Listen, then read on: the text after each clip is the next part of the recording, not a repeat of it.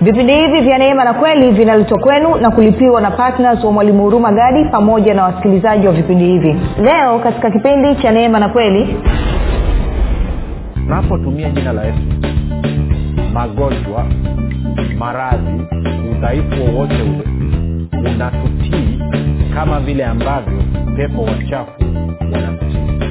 Ama niigeuze niseme pepo wacha unapotumia jina la yesu pepo wachafu wanatutii kama vile ambavyo magonjwa maradhi na madhaifu yanatutii.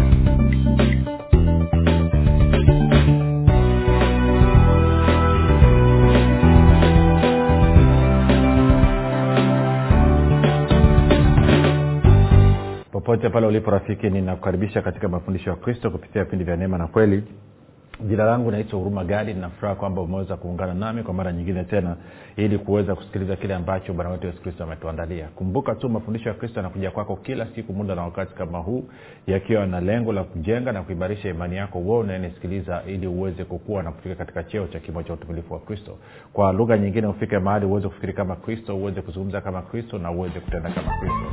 Ufikiri kwako rafiki kuna mchango wa moja kwa moja katika kuamini kwako. Ukifikiri vibaya utaamini vibaya lakini kama utafikiri vizuri basi dhahiri utaamini vizuri. Hivyo basi fanya maamuzi ya kufikiri vizuri na kufikiri vizuri ni kufikiri kama kristo na ili uweze kufikiri kama kristo unabudi kuwa mwanafunzi wa kristo. Na mwanafunzi wa kristo anasikiliza na kufuatilia mafundisho ya kristo kupitia vipindi vya neema na kweli. Tunaendelea na somo letu linalosema ishara za mwamini. E, tuko tunachambua mambo kadha wa kadha ambayo bwana yesu alisema kwamba zile ni ishara ambazo zitaambatana na wao waaminio na leo tutazungumzia habari ya uponyaji na habari ya kufukuza mapepo ama kutoa pepo. Kwa nilikuwa nimeahidi kipindi kilichopita lakini kidogo nikavutika kwenye habari ya kuzungumzia kunena kwa lugha kwa sababu ni kitu ambacho naamini cha muhimu sana. Hivyo leo nitazungumzia basi yale ambayo sikuweza kuzungumzia katika kipindi kilichopita.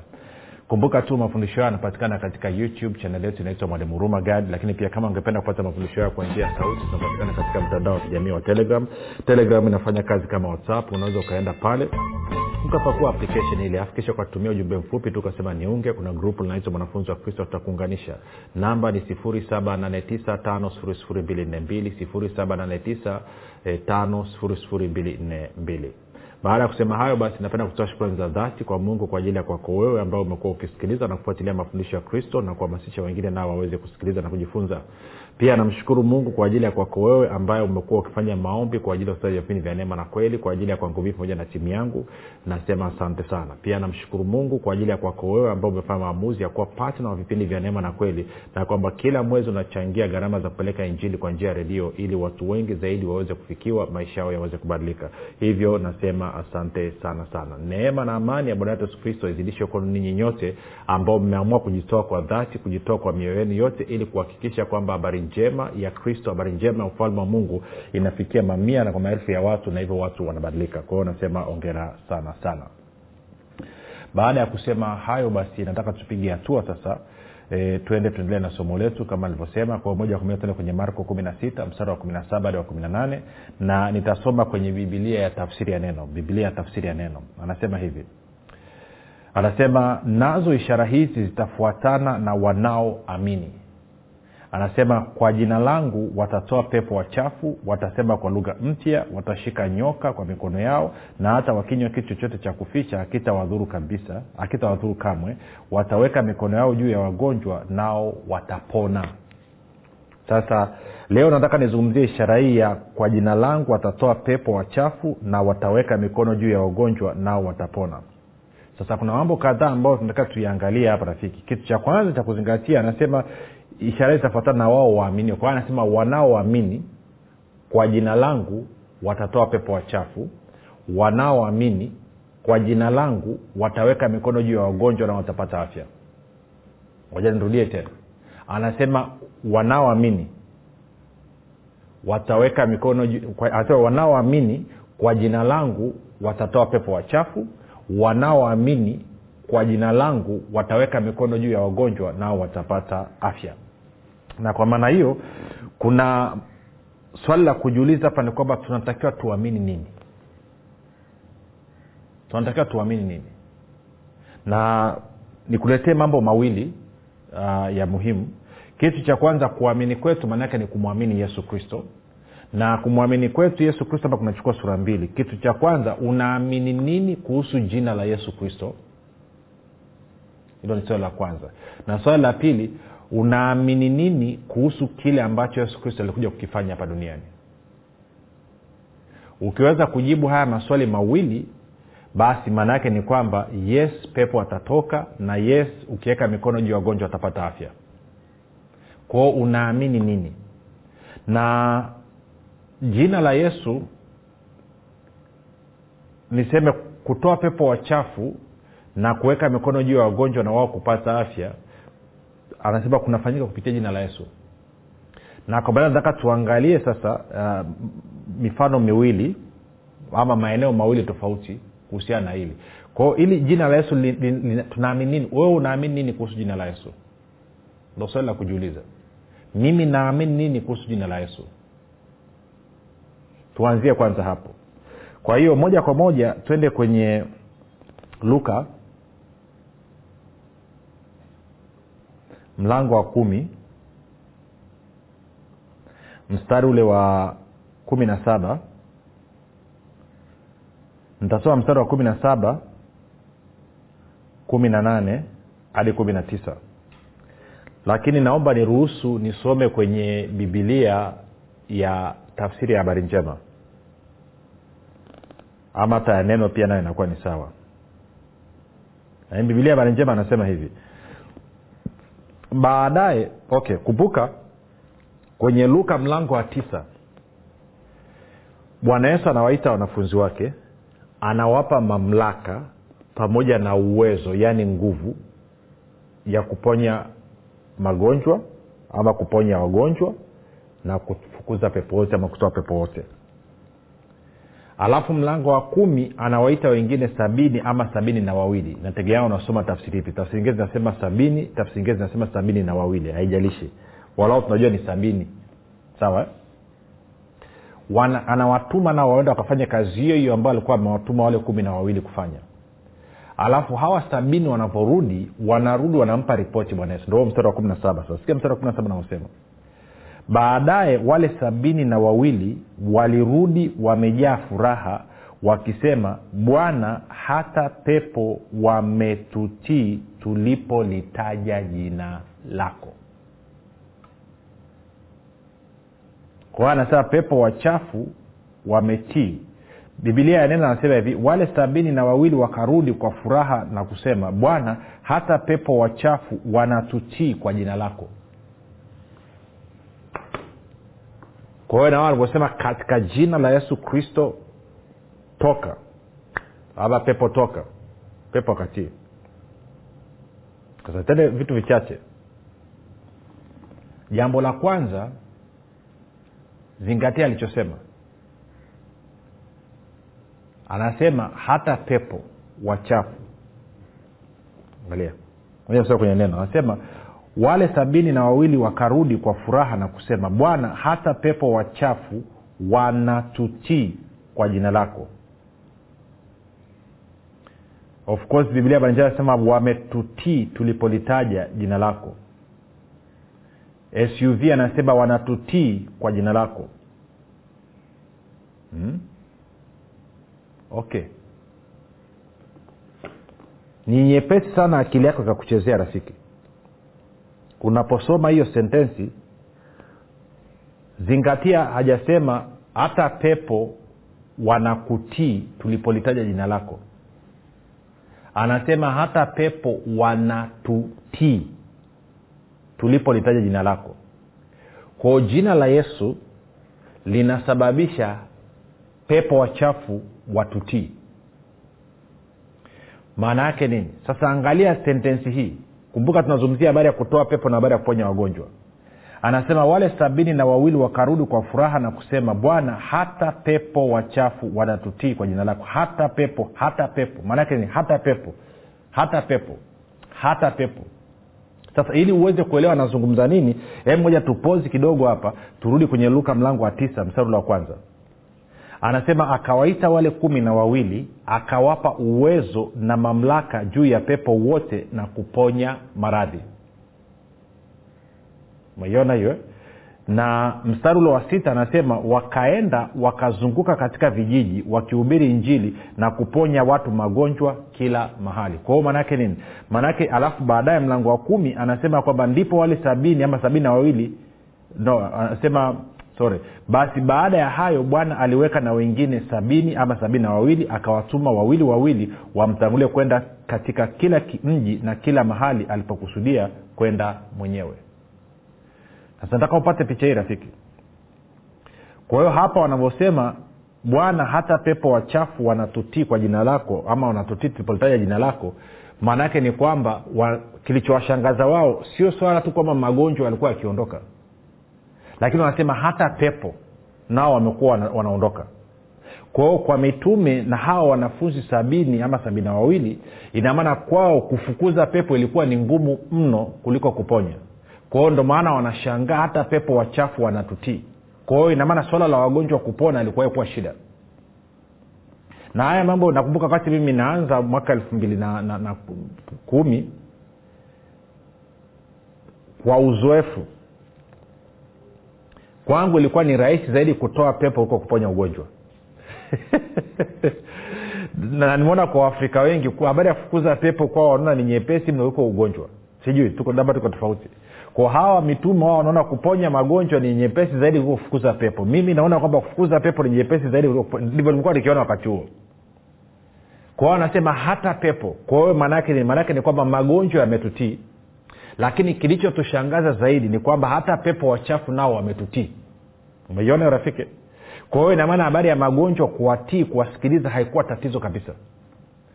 Kwa hiyo inakupa picha gari inakupa picha kwamba unapotumia jina la yesu magonjwa maradhi udhaifu wowote ule unatutii kama vile ambavyo pepo wachafu wanatutii. Ama niigeuze niseme pepo wacha unapotumia jina la yesu pepo wachafu wanatutii kama vile ambavyo magonjwa maradhi na madhaifu yanatutii. Na kinachosababisha pepo wachafu watutii ni jina la yesu. Kinachosababisha magonjwa ya tutii ni jina la yesu. Sijui kama napata hiyo kitu. Lazima ulione hilo na kwa maana hiyo tele tukaangalia labda mifano ntarudi hapa. No labda nimalize kujadili kipengee kabisa tutaenda kuangalia mifano. Kwa hiyo anasema ya ya ya ya tuko kwenye tafsiri ya bibilia habari njema. Kwa hiyo bibilia habari njema narudia ule mstari wa kumi na saba anasema baadaye wale sabini na wawili walirudi wamejaa furaha wakisema bwana hata pepo wametutii tulipolitaja jina lako yeye akawaambia nilimwona shetani jinsi alivyokuwa anaporomoka kama umeme kutoka mbinguni. Nami nimewapeni uwezo wa kukanyaga nyoka na nge. Sasa ngoja ndio kwenye bibilia ya, ya neno. Imeleta shida. Anasema wale sabini na wawili wakarudi kwa furaha na kusema bwana hata pepo wachafu wanatutii kwa jina lako yesu akawambia nilimwona shetani akianguka kutoka mbinguni kama umeme wa radi. Tazama nimewapa mamlaka ya kukanyaga nyoka na nge na juu ya nguvu zote za adui wala hakuna kitu chochote kitakacho wadhuru. Okay tenda taratibu. Ngoja ngoja nipige kidogo kambi kwenye mstari wa kumi na nane. Yesu akawaambia nilimwona shetani akianguka kutoka mbinguni kama umeme wa radi sasa tunafahamu anavyozungumzia mbinguni maanake anazungumzia nafasi ya mamlaka ama sehemu ya mamlaka. Kwa hiyo inamaana shetani amedondoka ameanguka kutoka katika nafasi ya mamlaka. Hana mamlaka tena. Hana mamlaka tena na ndio maana mstari wa 19 anasema tazama nimewapa mamlaka ya kukanyaga nyoka na nge na nguvu na juu ya nguvu zote za adui wala hakuna chochote kitakachowadhuru. Kwao shetani ameanguka kutoka katika nafasi ya mamlaka. Ukisoma ndani ni isaya sitini na ngapi? Isaya sitini na sita anasema moja tukaisome maana nikisema hivi tukasoma afu tarudi hapa isaya sitini na sita. Najua ndo raha ya kusoma neno namnayo basi unapita pita tu unakatakata unapigapiga misele eh, unaangalia hapa na pale. Anasema hivi bwana asema hivi saa mstari wa kwanza mbingu ni kiti changu cha enzi na dunia ni mahali pa kuwekea miguu yangu. Mtanijengea nyumba ya namna gani? Na mahali pangu pa kupumzika ni mahali pa namna gani? Kwao anasema mbingu ni sehemu yake ya kuweka miguu kiti chake cha enzi. Ukienda kwenye kwenye matendo ya mitume saba arobaini na nane arobaini na tisa inarudia sentensi hiyo hiyo. Matendo ya mitume saba arobaini na nane arobaini na tisa. Angalia anavyosema. Anasema hivi. Saba arobaini na nane arobaini na tisa. Anasema hivi. Na yeye aliye juu hakai katika nyumba zilizojengwa kwa mikono kama vile asemavyo nabii. E, mbingu ni kiti changu cha enzi na nchi pia nchi ni pa kuweka miguu yangu. Kwa hiyo kwa lugha nyingine mbinguni ni nafasi ya mamlaka alafu duniani ndivyo sehemu ambapo mamlaka inatekelezwa. Na kwa maana anasema nimemwona shetani akianguka kutoka mbinguni kama umeme maanake ni kwamba shetani ameporomoka kutoka katika nafasi ya mamlaka. Na ndio maana bwana yesu alivyofuka anasema nimepewa mamlaka yote mbinguni na duniani. Kwao hayuko kwenye nafasi ya mamlaka tena. Na kwa sababu hiyo sasa tukirudi kwenye kwenye kwenye uh, luka luka ile tuko tuko kumi mstari ule wa tulikuwa tunasoma mstari wa kumi na saba kumi na nane na kumi na tisa. Eh, sasa hivi nataka niongeze mpaka wa ishirini. Kwao anasema hivi narudi kwenye tafsiri ya neno. Biblia ya neno anasema mm-hmm.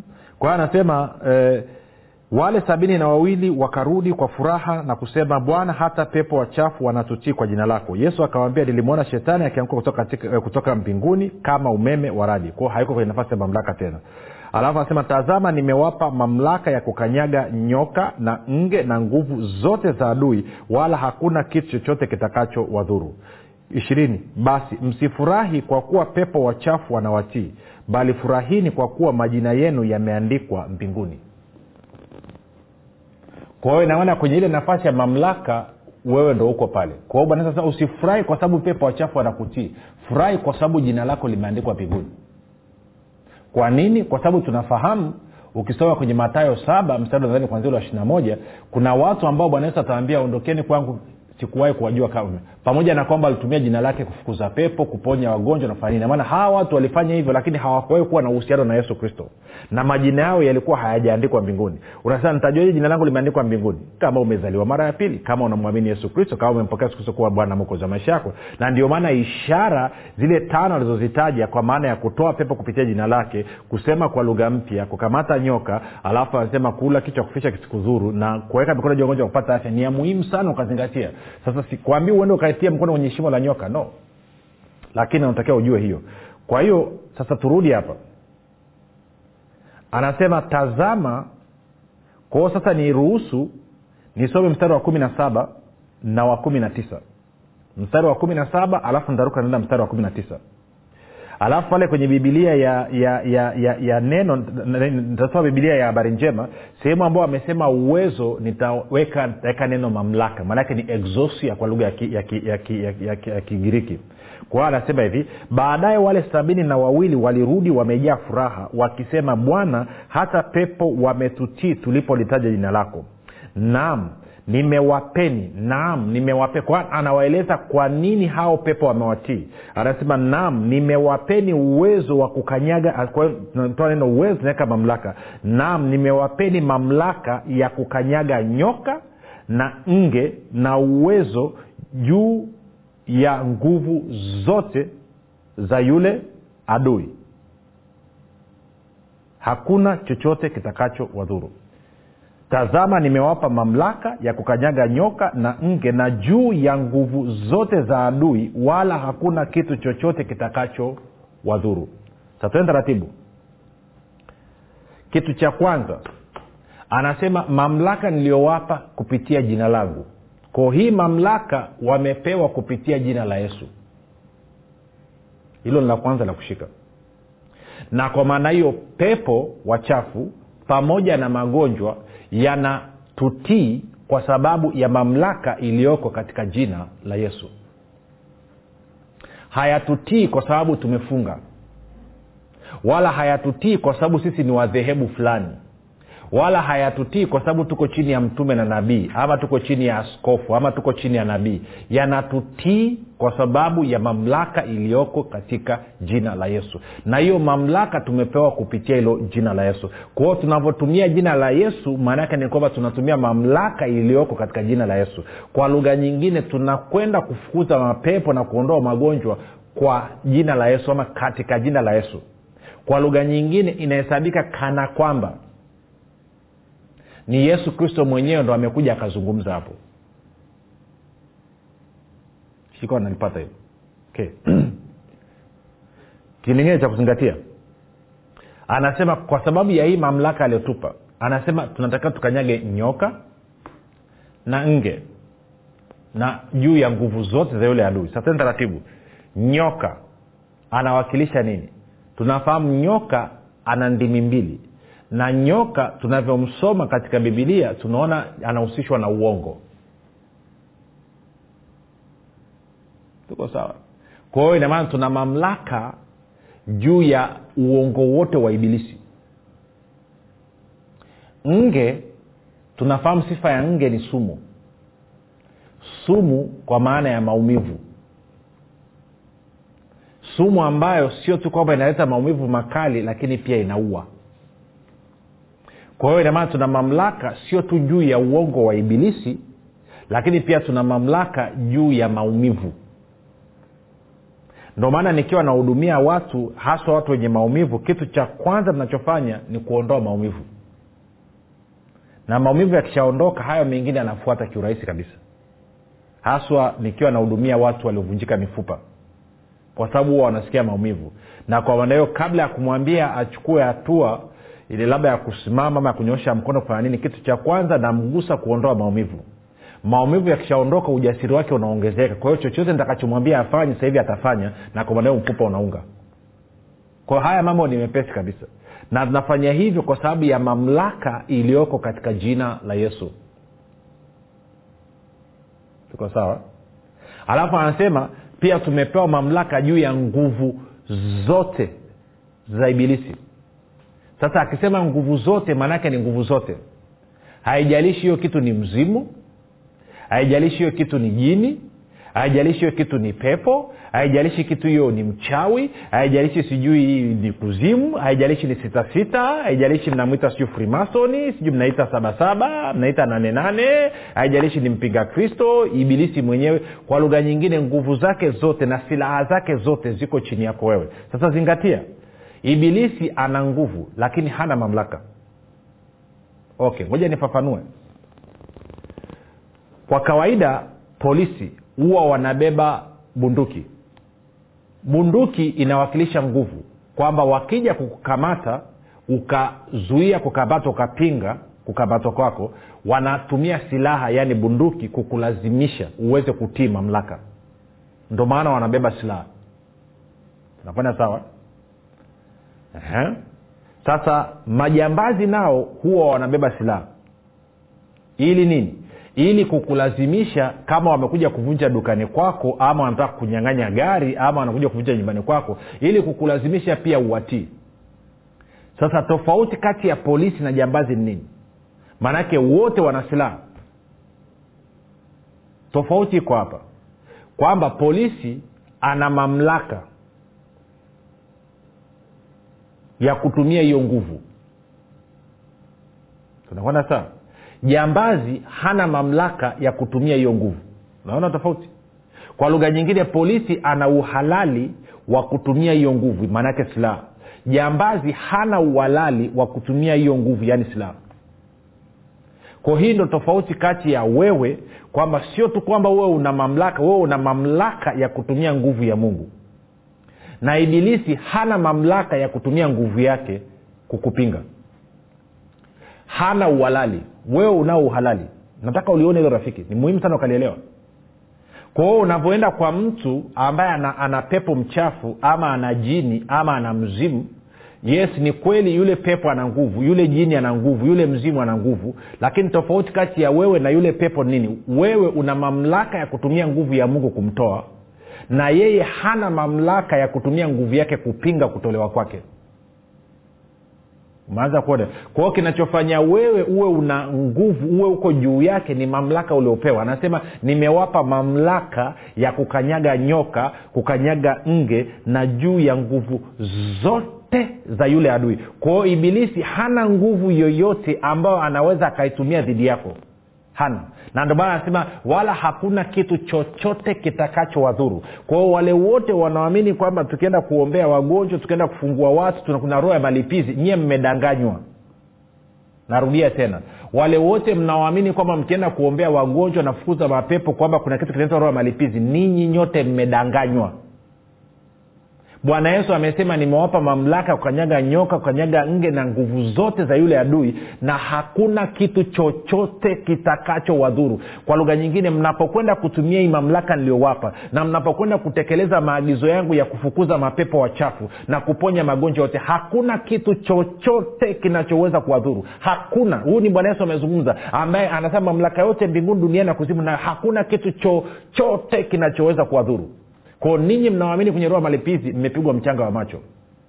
Aka mmeingia choo cha kike. Jina langu naitwa huruma gadi. Yesu ni kristo na bwana. Tukutane kesho muda na wakati kama huu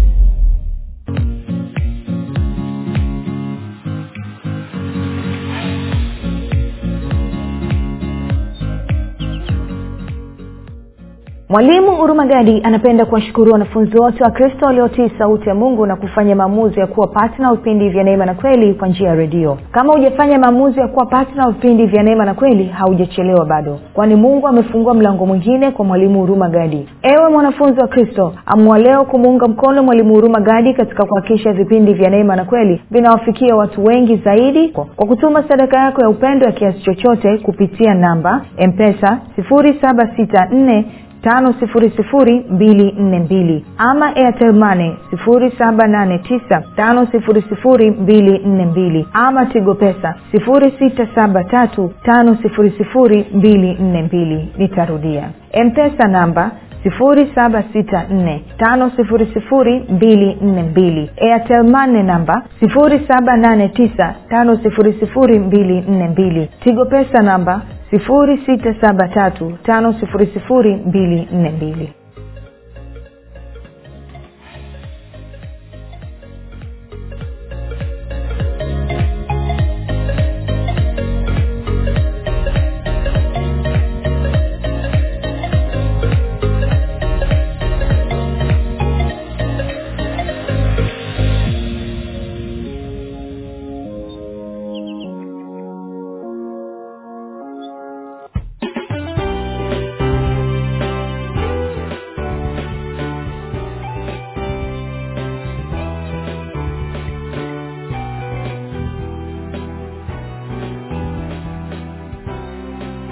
umekuwa ukisikiliza kipindi cha neema na kweli kutoka kwa mwalimu huruma gadi. Usiache kumfolo katika facebook instagram na twitter kwa jina la mwalimu huruma gadi. Pamoja na kusubscribe katika youtube channel ya mwalimu huruma gadi kwa mafundisho zaidi. Kwa maswali ama maombezi tupigie simu namba 7645242 au 6735242